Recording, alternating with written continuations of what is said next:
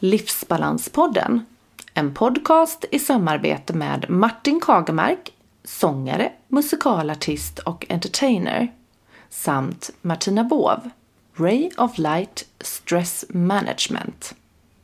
En podcast för alla som är nyfikna på livspusslet, stresshantering och hur man kan hitta sin egen livsbalans. Spännande gäster och mycket intressanta ämnen inslagna i både råa, karga paket, likväl som mjuka, kärleksfulla papper. Hur ska vi leva våra liv i balans i en samtid som ständigt påminner oss om förbättringar, effektiviseringar och jäkt för att få vår viktiga livsbalans? Vi träffade Martina hemma hos henne utanför Göteborg i Kungsbacka. Där vi pratade om hur hon blev sjuk i utmattningsdepression. Vad det var som orsakade den och där Martina även ger sina tips på hur man kan leva sitt liv i balans.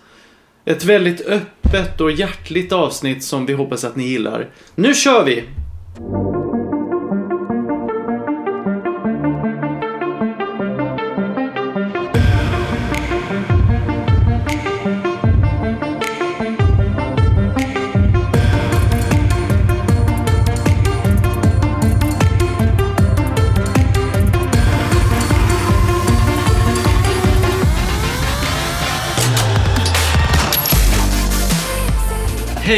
Och välkomna till Livsbalanspodden med mig Martin Kagemark. Och mig Martina Bov.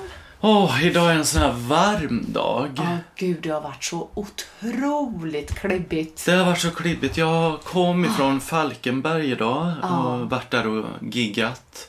Och tog bilen hit och ja, det är ju inte så många mil ifrån. Nej, vi För nu är sitter vi ju i, i- Kungsbacka här eh, hemma hos mig. Precis. Ja, Och det är ju Och- bara sju mil och det är ju samma klimat liksom. ja, precis. Men vi klagar ju inte, det är bara det att det är varmt. Vi sitter i ett litet rum Ja, för att få så bra ljud som möjligt. precis. Och eh, helst av allt så hade vi väl kanske velat sitta ute på din terrass. Precis. Problemet är ju bara att det blåser. Det blåser.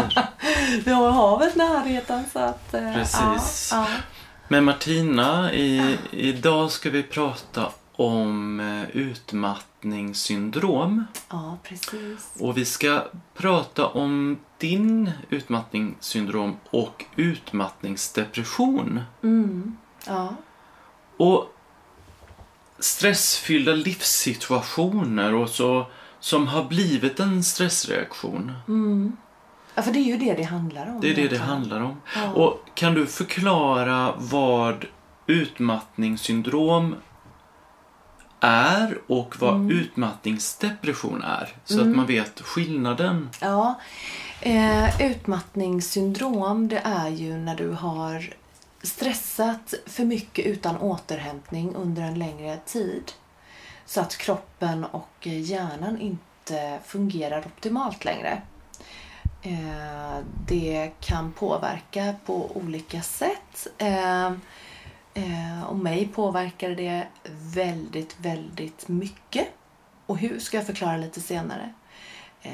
Men sedan har vi då en utmattningsdepression. Och det är då den här utmattningen som jag berättar om nu och depression ovanpå detta då. Så att eh, det skulle man kunna beskriva som att det är eh, två sjukdomar i en Mm, egentligen. mm. Eh, Men vilket kom först för dig?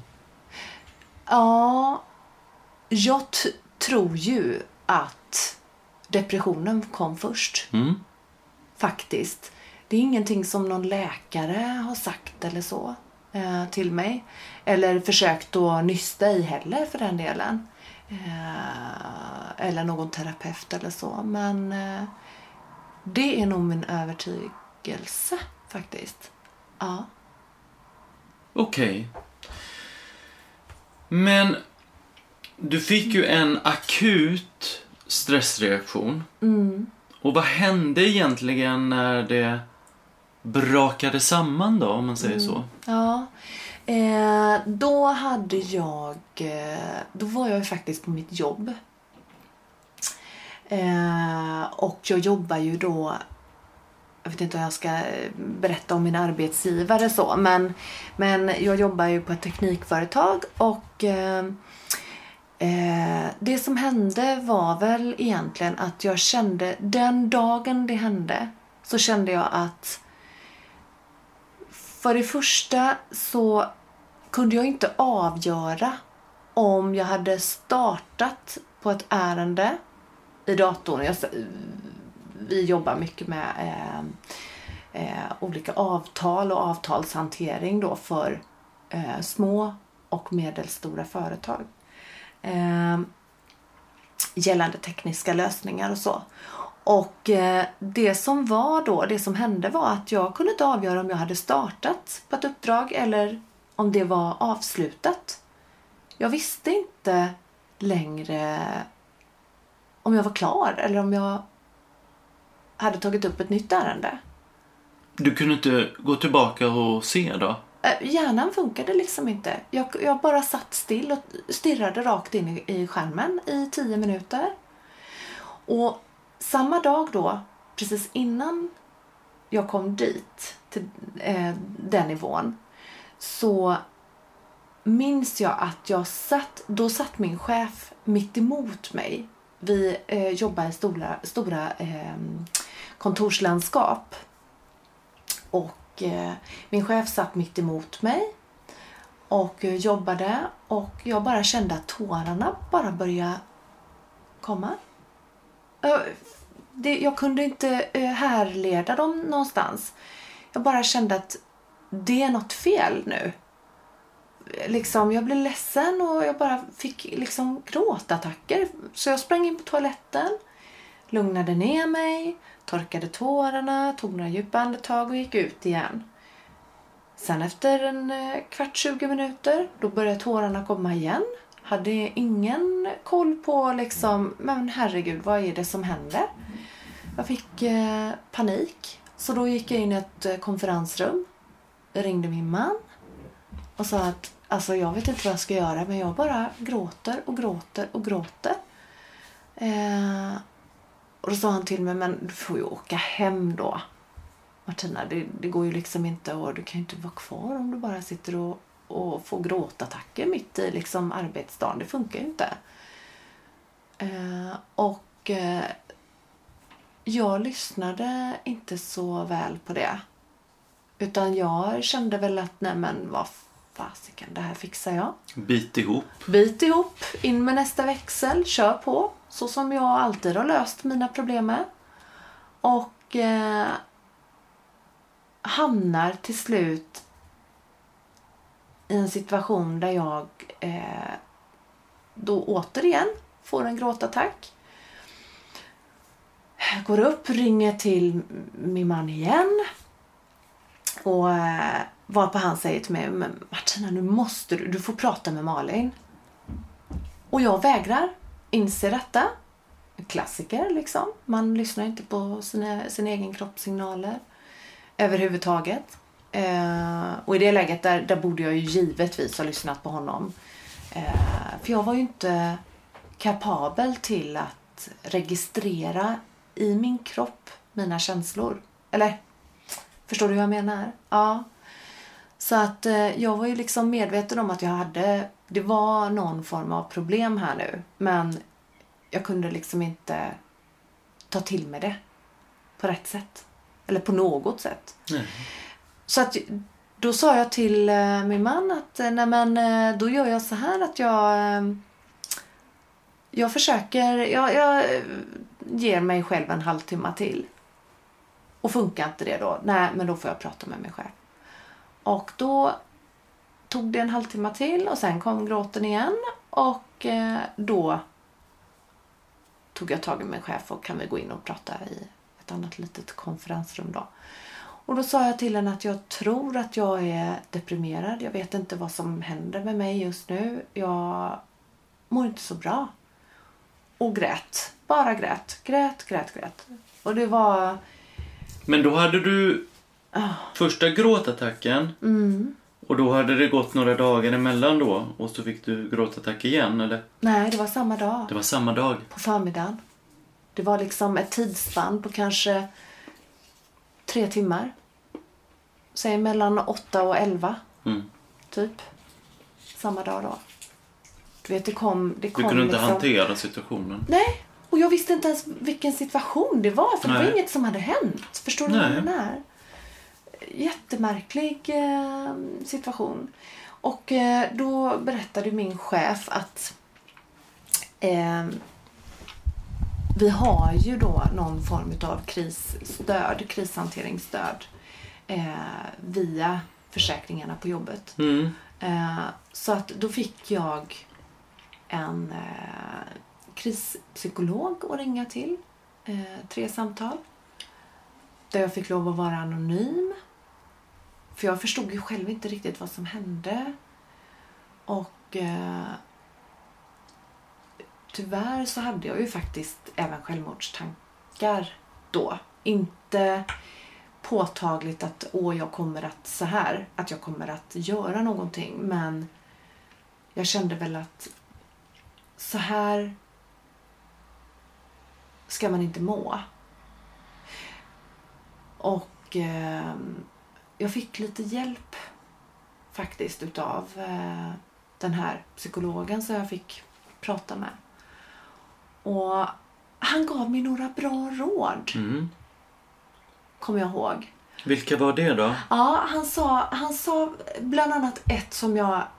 Jag kommer aldrig glömma detta och jag är så himla tacksam eh, till den här personen som och till alla egentligen psykologer som jobbar med krisstöd i eh, en sån här situation. Ehm, han sa till mig så här. Vad du än gör, nu måste du koncentrera dig på att göra någonting som är roligt. Ja, men jag vet inte vad som är kul, sa jag. Och då sa han, vad tyckte du var roligt innan? Och det gick liksom inte, ja, för mm, eh, min minnesbank liksom. Det, minnet, närminnet var ju borta. Jag hade lite bättre långtidsminne men det hade gått så långt för mig. Så att jag hade liksom inte så mycket att gå tillbaka till. Jag, var, jag kände mig som ett tomt skal utan Blev du inte rädd då när du inte mindes? Jo. Och det då som han sa till mig, det var ju då att ja men försök att prata med vänner. Prata med din familj. Låt dem berätta vad, vad du tyckte om att göra då.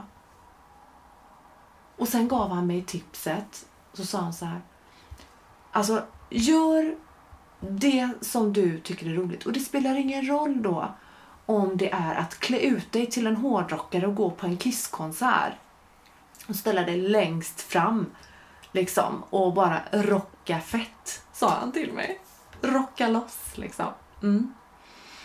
Eller ja, vad, vad nu än må vara liksom. Gör någonting som du mår bra av. Men det svåra i den situationen då, det är ju att man vet ju inte själv. Men då, då kan man faktiskt fråga vänner, familj. Vad, hur var jag innan? Vad, vad tyckte jag var roligt? Och, eh, så att man liksom kan försöka eh, skriva upp Mm. exempelvis då vad man tror att man mådde bra av innan. Mm. Men så, ja. Martina, vad tror du fick dig att eh, få utmattningssyndrom? Ja, det var faktiskt en väldigt bra fråga. Det är mycket som spelar in eh, i mitt fall. Och eh, för mig handlade det nog ganska mycket om eh, dels att jag, jag och min man är lite olika. Eh, vi tänker på lite olika sätt och har lite olika rytm från början. Min man han är lite mer, eh, vad ska man säga, inte stressad men lite mer eh, så här, jag är lite mer långsam än vad han är. Ja, vi har liksom lite olika, ja, lite olika pace helt enkelt. Och i samband med att jag fick den här utmattningsdepressionen eh, då Och när jag tittar tillbaka så tror jag att dels att Ja, det kanske inte är hela sanningen för att det är inte där det ligger egentligen. Men det är inte där det startar. Eh, men det har ju spett på att jag har lagt in ytterligare en växel och ytterligare en växel tror jag. När jag redan hade börjat tappa mig själv. För det är lite det som händer. Eh, det som egentligen gjorde det var att vi skaffade barn, vi byggde hus, vi renoverade lägenheter eh, och jag var hemma med två barn på raken. Jag gick aldrig tillbaka och jobbade emellan. Och det tror jag kan ha varit en bidragande orsak. Eh, att det var mycket hemma.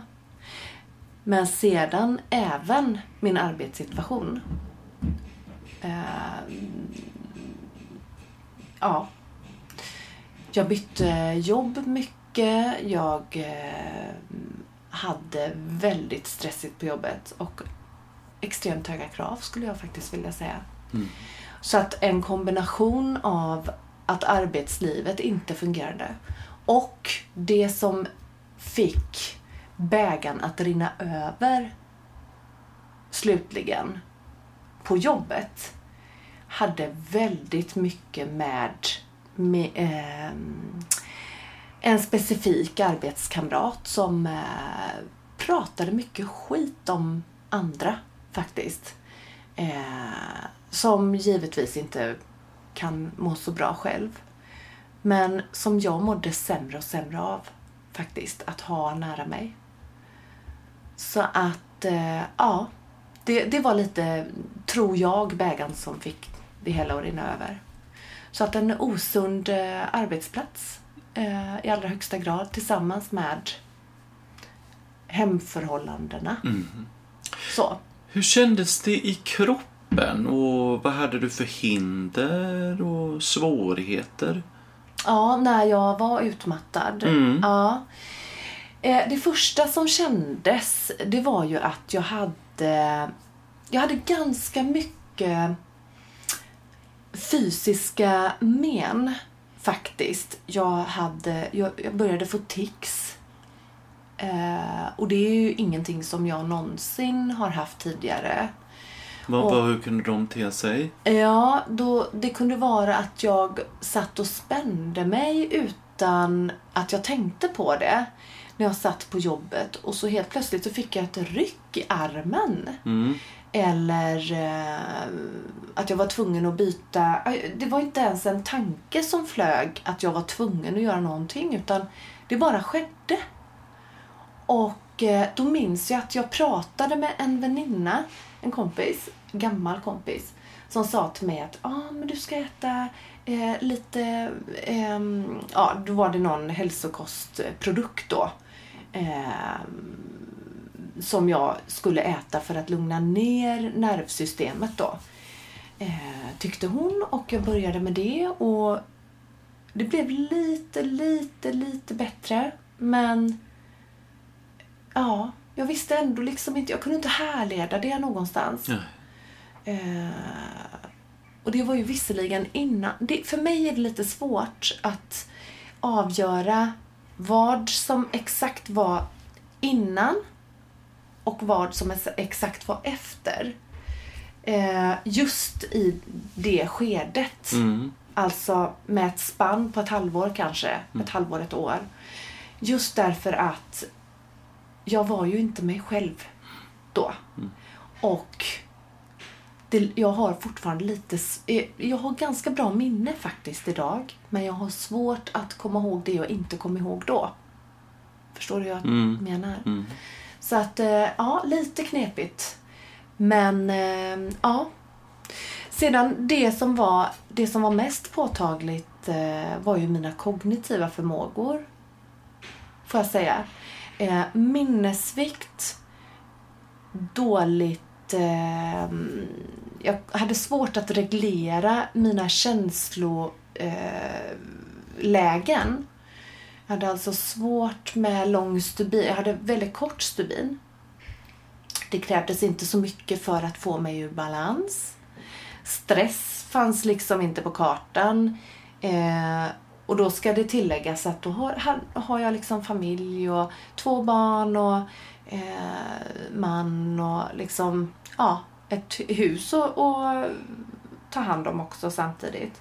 Så att när vi skulle iväg på kalas och så, nu har jag alltid blivit lite extra stressad precis innan man ska iväg med alla och alla ska bli klara i tid och så. Men att planera, stryka, fixa och dona, tvätta, se till att saker och ting finns rent. Elliot, min lilla pojk, ska ha kostym på sig och det ska vara finskorna till och de ska vara putsade och sådana saker liksom. Det, det var svårt att få ihop det eh, utan att bli stressad. Och när jag blir stressad, då kommer bitchen fram. Tyvärr är det så. Jag är inte speciellt bitchy. Nej, men då blev du vardags, ändå men- men- bitchigare Ja, när men gud. du var sjuk. Ja. Och herregud ja. Och du, kan- du, kan- du är det fortfarande. Ja, Mm. jag, jag kan styra. Idag kan jag styra mig själv. Mm. Ehm, Jag blir fortfarande stressad när jag ska iväg men jag vet hur jag ska planera för att Mm. slippa stressa så mycket som möjligt. Eller så, för att jag ska få ner stressen Mm. i kroppen. Men jag kommer alltid att ha en viss benägenhet att vara känslig för, för stressfyllda situationer. Men hur känns det i kroppen Mm. för Eh. dig när, när, när du får de här, de här utbrotten eller ticsarna? Alltså hur känns det inom dig? Ja, nu får jag ju inga tics längre. Nej, men då, när du var sjuk. När jag var sjuk så var det ju mest att jag förstod inte var de kom ifrån. Eh, Det som kändes det var ju liksom att jag fick ofrivilliga ryckningar. Mm. Eh, och, eh, och, och jag minns en annan sak. Att jag hade, jag var väldigt, väldigt smal då. Eh, jag hade ganska dålig aptit. Jag gick ner mycket i vikt. Ehm, och jag vägde väl ungefär som jag gjorde när jag var 14-15 år då. Var du inte hungrig? Var det det som var... Jag tror att jag, min aptit eh, blev stillad. Mm. Men sedan då, det var ju lite knepigt samtidigt för att jag åt väldigt mycket eh, godis. Och nästan så att jag var rädd för att, eh, nej men gud, tänk om jag blir diabetiker här nu. Så vet jag att jag ringde till min syster som jobbar med diabetiker Mm. eh, som specia, spe, specialist. Mm. Och eh, jag ringde till henne, hon jobbar inom, inom, ja, på ett sjukhus då uppe i, i Stockholm. Och eh, frågade henne om jag hade någon risk för att få diabetes typ 2 då. Eh, och eh, jag minns att hon sa till mig att ja, men det, det är ju en livsstilssjukdom. Så att det är klart att då måste du ju dra ner på, på Och det krävs sockret. ganska mycket och länge för att det där ska kanske Ja, bli Ja. en diabetes typ Ja. 2 då. Mm. Men det som oroade mig var ju att när jag åt godiset, det var ju främst på kvällarna. Så jag kände behovet av att få det här söta. På riktigt, alltså ett riktigt behov. Mm. Och eh, då blev jag ju jättepigg. Men jag kände liksom övergången gick så himla snabbt till att jag blev trött Mm. istället. Nästan somna liksom. Ja, det blir ett uppåt-tjack och neråt-tjack Ja. liksom. Ja. Så det var det, den skiftningen där blev jag lite orolig för. För det kände jag i kroppen väldigt väl. Eh, och jag kände att jag hade ont i mina leder. Mina knän. Och mina axlar väldigt mycket. Och nu i efterhand som stresspedagog så vet ju både du och jag som stresspedagoger att stressen för oss kvinnor sitter, sätter sig mycket i den övre den övre delen Mm. av kroppen och framförallt axlar och nacke och, Mm. och så. Skuldror. Ja, så det är inte så konstigt. Nu, det är ganska häftigt faktiskt måste jag säga. Att man har gått igenom detta själv. För att jag ser ju så extremt tydliga sanna mönster i allting vi har läst. Mm. Eh, Så det är faktiskt fascinerande att kunna se, kunna ha varit på insidan och, och upplevt det själv men också kunna se det utifrån idag från ett helt eh, friskt faktiskt perspektiv. Mm. Men man stoppar ju sig själv ibland. Ehm, Hur tänker du då? ja men typ nu när vi hade intervjun här Ja. och vi sitter i ett extremt varmt rum Ja, där jag sa att nu, nu tar vi en paus yes. och eh, vilar lite. Mm. Om inte jag kanske hade läst då under ett års tid och fått de här signalerna att lyssna på dig själv. Annars hade det varit mer att, ja men kom igen nu, kämpa på, kämpa på, kämpa på, kämpa på. En växel till. En växel till och en Mm. växel till och ännu en. Alltså så eh, har man ju levt eh, hela livet. Ja, och Lite har ju, så. så har ju faktiskt du också levt. Ja, och nu har det liksom, man stoppat det lite Ah. och liksom börjar lyssna på sig själv och man tar in olika signaler och det, det är rätt häftigt att man, att, ja men det är viktigt att man gör, att man lyssnar på sin kropp och lyssnar på signaler. Ja, och det är ju faktiskt väldigt, väldigt intressant för det är ju precis det som händer när man blir utmattad. Det är ju exakt detta som du säger, att man, man lyssnar faktiskt ingenting Nej, på sina, sin kropps signaler längre.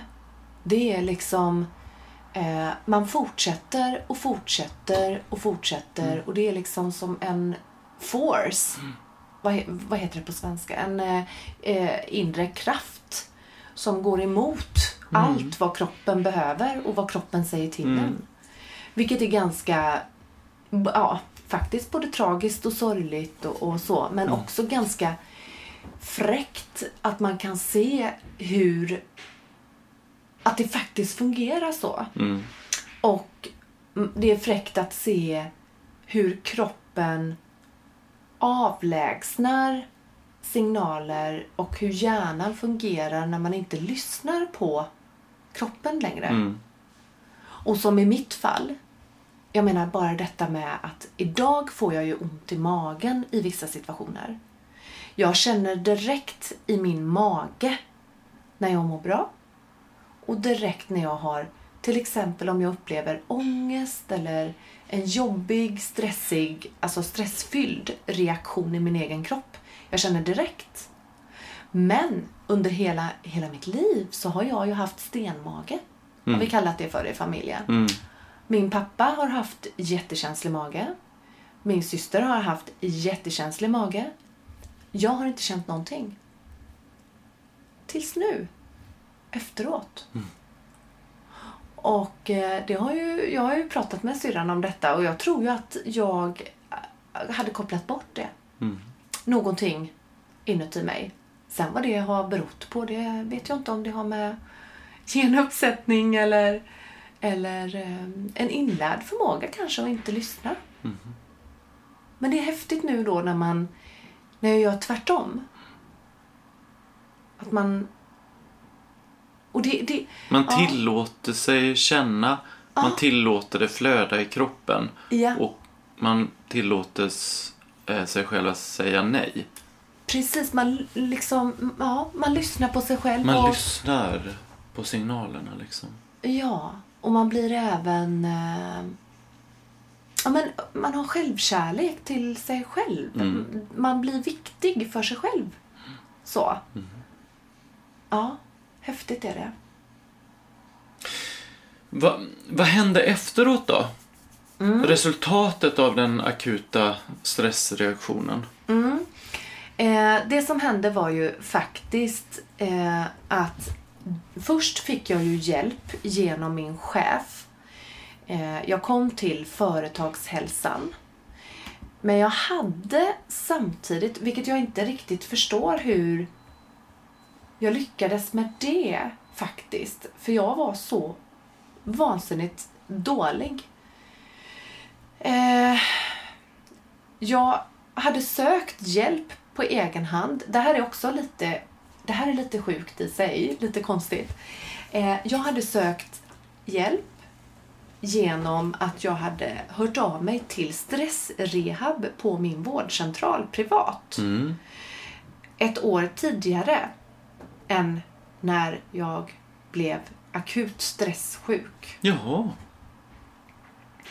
Jag kände väl att någonting var lite kna, knasigt och att jag var väldigt stressad. Men jag ringde dem och skulle då boka en tid. För att de är ju tvungna då att intervjua en för att se om man platsar i deras eh, behandling då. Varpå jag ringer dem och eh, de eh, säger att de ska återkomma när de har en tid och de ringer till mig och föreslår tider på arbetstid för mig. Och mitt svar var ju bara att tror ni att jag är dum i huvudet eller? Liksom. Det förstår ju ni själva att jag kan ju inte liksom ta ledigt för att gå på en stressrehab.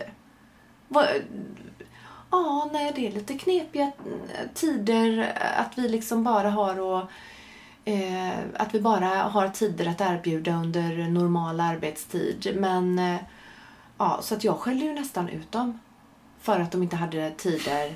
Förstår du? Det är ju inte klokt. Mm. Alltså jag var vansinnig. Och det är också en sån sak då att man har liksom svårt där med, för att återkomma till det här med känsloreglering. Ehm, att man, blir, man kan väldigt lätt bli eh, irriterad på folk som inte man normalt sett hade blivit irriterad på. Och situationer som man inte kan förstå i efterhand att nej men herregud, hur kunde jag reagera ens på det här? Jag gillar ju inte ordet, förlåt att jag avbryter, Mm. men när hon säger normala arbetstider, det reagerar jag också på till exempel. Vad är en normal arbetstid? Mm. Ja, men 8 till 5 då. Ja, Ja. men Och vad är normalt? ja. För det, vem? Mm, Det ligger ju helt i ja, betraktaren. det är en annan fråga. Precis, Mm. precis. Men fortsätt, förlåt. Ja, nej men jag, jag förstår eh, vad, du, vad du säger. Eh, och vad du, hur du menar. Men eh, nej, det var en... Eh, så att där hade vi ju en sådan eh, del då. Att jag gjorde det. Sedan så fick jag ju då hjälp genom jobbet. Så, men då hade jag redan kontakt då med vårdcentralen. Mm. Så att... Eh, men, men precis när stressreaktionen var, då hamnade jag hos det, den företagsläkar, företagsläkaren som de hade avtal med. Och gick då till dem samtidigt som jag fick gå till min vårdcentral. För men nu, jag kommer liksom, nej men gud Martin, alltså faktiskt, jag kommer inte riktigt ihåg i vilken Nej, men ordning. det är inte alltid man gör det. Vilken ordning och... Nej, Och egentligen inte, så här nu i så efter- fick du hjälp i alla fall. Ja, jag fick På rätt sätt. Ja, precis. För jag hamnade hos företagsläkaren, jag var hos eh, vårdcentralen, träffade läkare som hjälpte mig med medicin. Mm. SSRI.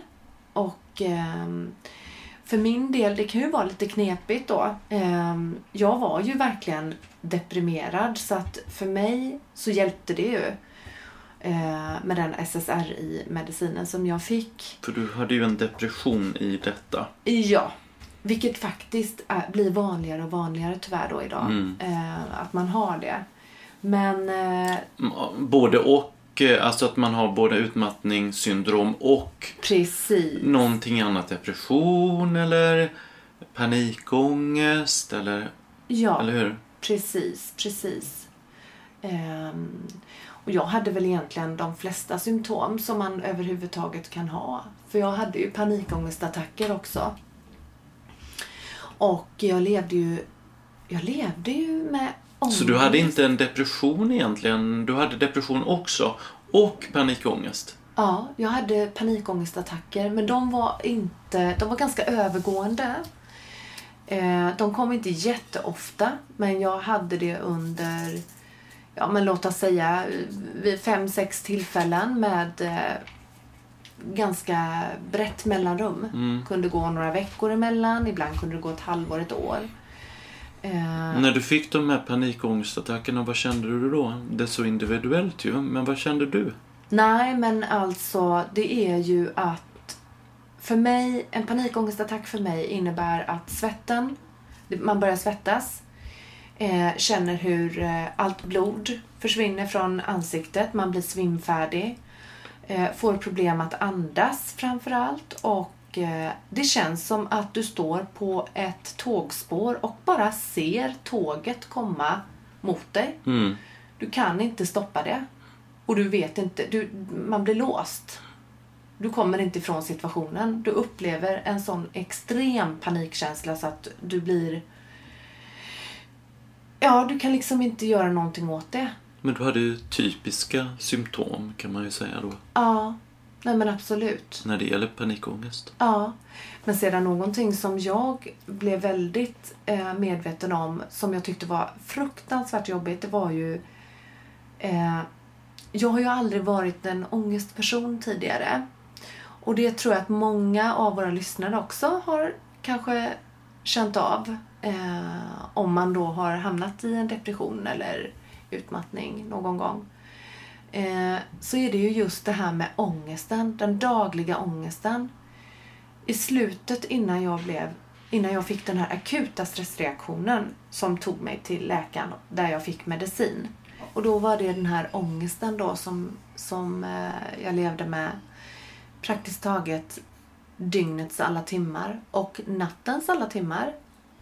Och det gjorde ju att det var ju ganska outhärdligt. För att så fort jag tittade ut, så när det var som värst så var det sommar, kommer jag ihåg. Och när jag tittade ut genom fönstren så, vi bor ju nära havet och har en prunkande jättehärlig trädgård. Och idag ser jag ju att herregud, jag kan inte förstå att jag ens har befunnit mig där i mitt inre. Att när man ser ut en solig dag så känns det ändå som att det bara regnar. Man ser bara liksom det dåliga. Det är ju fruktansvärt egentligen, måste jag faktiskt säga. Att man kan vara så, att man kan bli så sjuk. Ehm, och det är väl ganska signifikant då för just depression. Kan man säga. Ja, men ångest och panikångest och, och så. Ehm, det var väl lite av det, de symptomen som jag upplevde i mitt inre då. Mm. Ehm, Martina, hur, hur påverkades förhållandet av utmattningssyndromet? Alltså förhållandet till din man mm. och dina barn? Ja, alltså jag kunde inte riktigt när jag var när, så här, jag kunde inte riktigt vara den mamman jag ville vara ju. Eh, under den första tiden. Jag tror att det kan ha rört sig om cirka en till tre månader då jag var mestadels sängliggandes. För jag var så trött. Det var som att springa rakt in i en vägg. Och där, där har vi ju liksom uttrycket att man har gått in i väggen. Som är lite slitet och, och lite fel felsagt egentligen. Ehm, för det heter ju inte att man går in i väggen längre utan det heter ju att man får en akut stressreaktion. Men det var ju... Ja, jag, jag, jag var inte tillräcklig. Jag kunde inte ta hand om knappt mig själv faktiskt. Så att min man fick ju ta väldigt, väldigt mycket med barnen, med huset, med hemmet, med rulliansen, köra, hämta, lämna från skola, dagis. Eh, han fick ta det mesta och han fick försöka hjälpa mig att gå upp och duscha och äta mat. Och jag är ju egentligen, alltså jag är utbildad kock. Så att det är också någonting då som är, som blev efter den här eh, utmattningsbiten då. Eh, jag lagade ju alltid mat hemma tidigare men nu sedan fyra år tillbaka så är det faktiskt min man som lagar all mat. Eh, han har ju fått det liksom lite som ett intresse men eh, han, det började ju så att han han var ju tvungen att laga maten för att annars blev det ingen mat på bordet liksom. Ehm, och ja, det har blivit så att han har tagit över det nu Han helt har- enkelt. Precis. Du skulle kunna nu då ja. laga mat igen. Du har det, jag. intresset kvar. Ja, intresset har börjat blomma upp igen. Ja. Jag tycker det är roligt med smaker och jag, tycker det, jag har alltid varit duktig på just eh, matlagning. Ja, vad kul att Ja. du har fått tillbaka det då. Ja, bakning och så däremot, det har aldrig varit min grej. Alltså sötsaker på det sättet, nej. Men just att laga mat. Eh, och eh, jag har alltid haft bra känsla för det. Mm. Men eh, sedan då att gå i affärer, köpa eh, ingredienser och följa ett recept. Det var ju de bitarna då som var svårt för mig att få ihop. När jag var sjuk. Ehm, så att, eh, ja. Nej, men så, så var det. Mm. Och hur hanterade du då din stress? Och hur fick du bukt med din panikångest? Mm, det som, det som eh, var mest betydelsefullt för mig, det var att jag kom till... Jag, jag har ju haft tur faktiskt och där var jag nog ganska, ja, förvånansvärt nog rätt smart. För jag kände att jag behövde all... Jag ville ta all hjälp som jag kunde bara få, som jag bara kunde få. Så. och eh, så att eh, det blev ju, jag kom ju till en KBT-terapeut samtidigt så jag fick min medicin då på vårdcentralen. Så att jag fick ju medicin i kombination med KBT-terapi. Och han lärde mig att meditera. Jag visste redan innan hur man kunde göra, hur man kunde träna på det. Och jag hade testat det vid några tillfällen tidigare. Men han fick mig att inse, för jag var, alltså, jag var så otroligt dålig Martin. Alltså, jag, han sa till mig att jag skulle meditera en gång varje timma. Vaken tid på dygnet. Och det är ganska mycket. Det är väldigt mycket. För att han, jag kommer ihåg så väl när jag satt på en, en av de första terapisessionerna så sa han till mig att ja, han skulle berätta om den kognitiva behavioral model då. Eh, KBT, känsla, tanke, handling. Och eh, någonting som vi givetvis har, eh, är väldigt bekanta med själva efter vår utbildning här. Ehm, men, och när han skulle försöka förklara detta för mig, alltså de orden han använde, jag kände mig som en imbecill. Mm. Jag förstod inte ett av dessa ord som han försökte förklara för mig. Han pratade, alltså han, ja. Det, och jag fick till slut så fick jag säga det till honom. Du, har du möjlighet att eh, snälla sakta ner talet, prata så enkelt som möjligt. Och då förstod han att jag, jag förstod ju inte vad det var han sa. Min hjärna var ju helt, ja men faktiskt ganska förstörd då. Ehm, och då var han, plockade han ju upp det och eh, var smart nog och insåg att hon behöver nog eh, mer hjälp här än, än, än normalt. Så att, eh, mm. Och det fick mig att börja meditera. Mm. Och sedan dess så har jag mediterat varje dag. Så det, det var det, det, det liksom det greppet som du tog, tog och fortsatte med och som har fungerat för dig. Exakt. Som är det, egentligen det viktigaste för dig då. För sen när det gäller panikångesten så, så, så tog du SSRI-preparat men du fick ju väl även hjälp med psykolog? Eh, nej, utan det var KBT. Och sen så var jag ju då i... Eh, Jo men KBT är ju Ja, hos en psykolog eller? eh, ja, terapeut då. Det blir terapeut. Ja, precis. Eh, så att det stämmer ju. Men eh, ja. Eh, men sedan ovanpå det då så fick jag faktiskt gå då eh, den här stressrehab. För jag kom ju dit återigen när jag hade blivit så pass dålig att jag inte kunde ta mig till jobbet längre.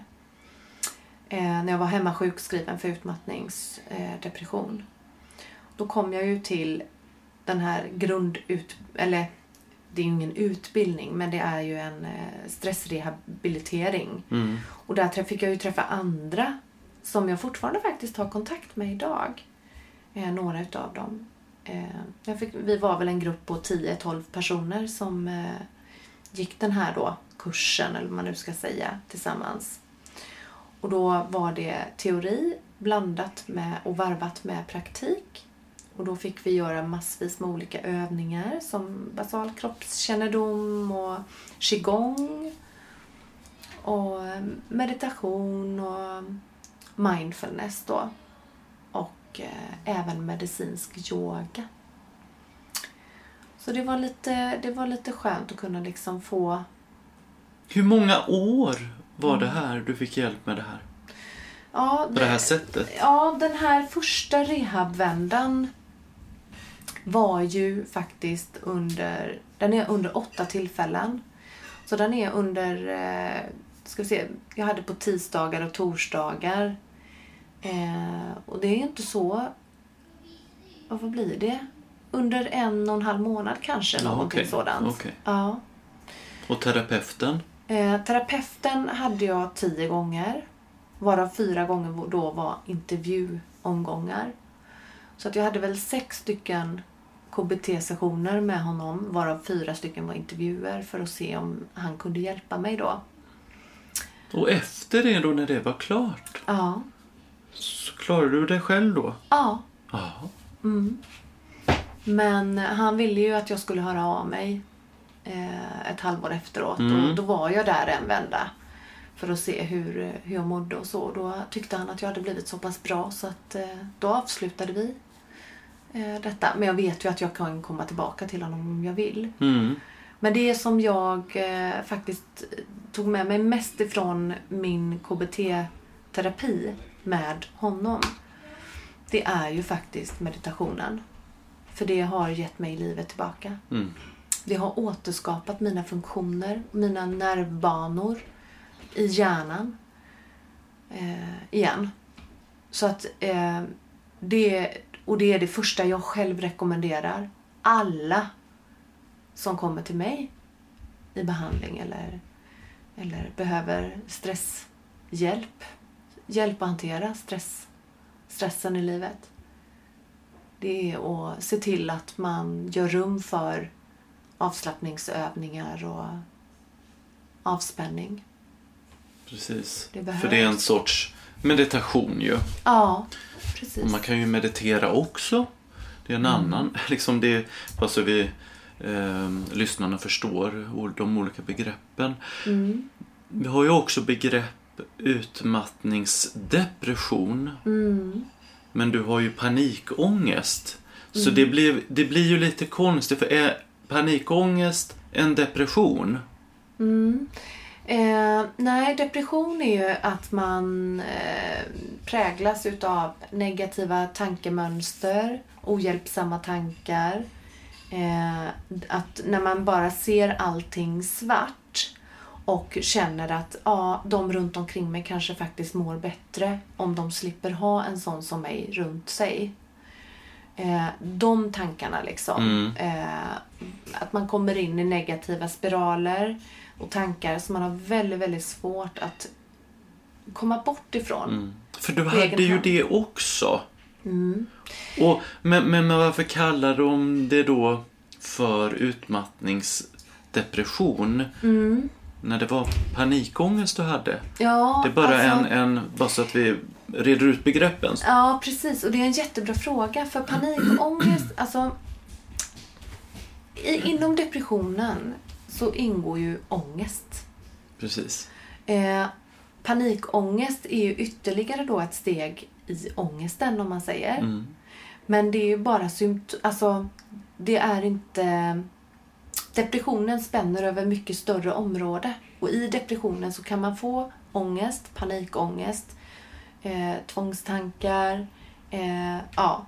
Så att depressionen är liksom det primära. Precis. Man, ja, Ja men vad bra, då, då re- redde vi ut det Mm. begreppet. ja, precis.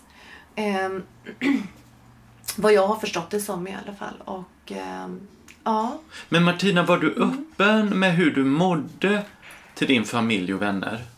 Ja, de första två veckorna var väldigt svåra. Min chef ringde mig. Eh, hon var väldigt gullig och stöttandes fastän hon själv aldrig hade varit med om detta innan. Och har någon i sitt team som har råkat ut för det. Men eh, hon... Ja, kan du ställa frågan igen bara?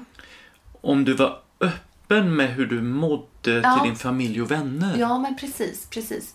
Eh, hon ville ju då att jag skulle tala om detta på jobbet.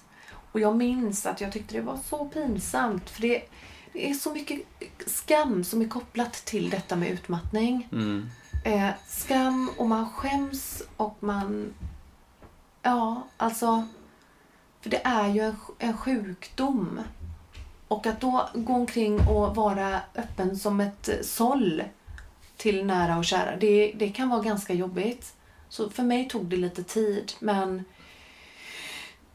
hon låg på ganska mycket och det var ju ganska bra det för att då slapp det bli massa tjafs på jobbet om varför är Martina borta och, och så som det lätt kan bli annars. För det var ingen annan som visste eller förstod. Nej. Eh, men sedan när jag gav okej till henne att det var okej att hon berättade och så, så förstod de ju allihop att ja, så småningom att Martina kommer nog inte komma tillbaka än på ett tag. Nej. Så. Men hur, hur mår du idag? Ja, men jag mår idag... Idag får jag säga, jag har aldrig mått bättre. Jag lyssnar på min kropp. Jag känner av alla signaler. Jag har blivit så medveten om hur jag själv fungerar och hur min hjärna fungerar. Och eh, jag studerar ju samtidigt nu. Faktiskt. Och eh, känner att jag får ihop det så här. Eh, jag känner mig lite som att jag var en kraschad hårddisk i en dator. Precis faktiskt som det som Nanne sa i Mm. vår intervju med henne. Mm. Eh, jag kände mig som en kraschad hårddisk som jag hade gått ner med till vårat IT-corner som hjälper oss med datorerna på mitt jobb. Och som en urblåst dator liksom. Eh, och sedan så har jag fått bygga upp mig själv. Och mina nervtrådar och eh, mina celler. Igen, i hjärnan. Så att idag, jag har aldrig presterat så bra som jag gör. Jag har aldrig varit så effektiv. Jag har aldrig sett mönster så som jag gör idag. Jag har aldrig varit intresserad av matte, kemi, fysik, naturen. Som jag är idag. Ja, du jag, fick ju ett A. Ja, i naturkunskap. Visst var det ett A du fick? Eh, det var ett B. Det var ett B, men det är ju nästan ett A. Ja, det är det. det jag var uppe och snuddade på A. eh, Det är ju på mina fantastiskt. inlämningar. Ja, det är, det är faktiskt helt otroligt. Om man tänker tillbaka två år, tre ja, år. Ja, nej Ja. gud. Det hade jag För det var ju ganska nyss ja. det hände. Ja, precis. Men, men, men du äter ju inte SSRI-tabletterna. Jo, jag gör faktiskt det. Mm, Men jag äter väldigt, väldigt låg dos. mm, Eh, och jag tänker att eh, tanken är att jag ska sluta helt. Men jag eh, vill inte göra det än. Nej. Riktigt. nej. Utan det får, eh, det får ta sin tid helt enkelt. Jag har Mm. inte så bråttom nej. eh, med det. Och det ska sägas, för det har varit en väldig debatt om SSRI-mediciner. Att för min del, jag hade aldrig klarat mig utan dem. Så är det. Jag kom inte upp ur sängen. Jag, eh, de här tabletterna, för mig så gjorde de livet. Alltså de, de, det öppnade upp eh, mina ögon och jag fick en tilltro till att jag kommer att bli bra igen. Eh, sen förstår jag givetvis de som eh, tycker att det hämmar deras humör, det hämmar deras eh, glädje och allt detta. Men eh, ja, eh, jättebra. För mig har det funkat jättebra och jag eh, ska säga att är det någon som är lika dålig som mig som funderar på medicin, som är lika dålig som jag var, eh, herregud, var inte rädda. Nej, man ska inte vara rädd för det, för man blir ju inte som en zombie. Nej, exakt. Man, Det ska man faktiskt... man bara tar ju bort eh, dalarna och topparna liksom. Ja, precis. Och balansera Mm. upp en lite mer. Ja. Ja. Ha, har du några tips på hur du hanterar stressen i livet idag? Ja, det har jag faktiskt. Ja, jättebra. Eh, och det är faktiskt eh, andning, andningsövningar och även, eh, även eh, meditation, avslappnings och avspänningsövningar. Det skulle jag rekommendera alla att göra.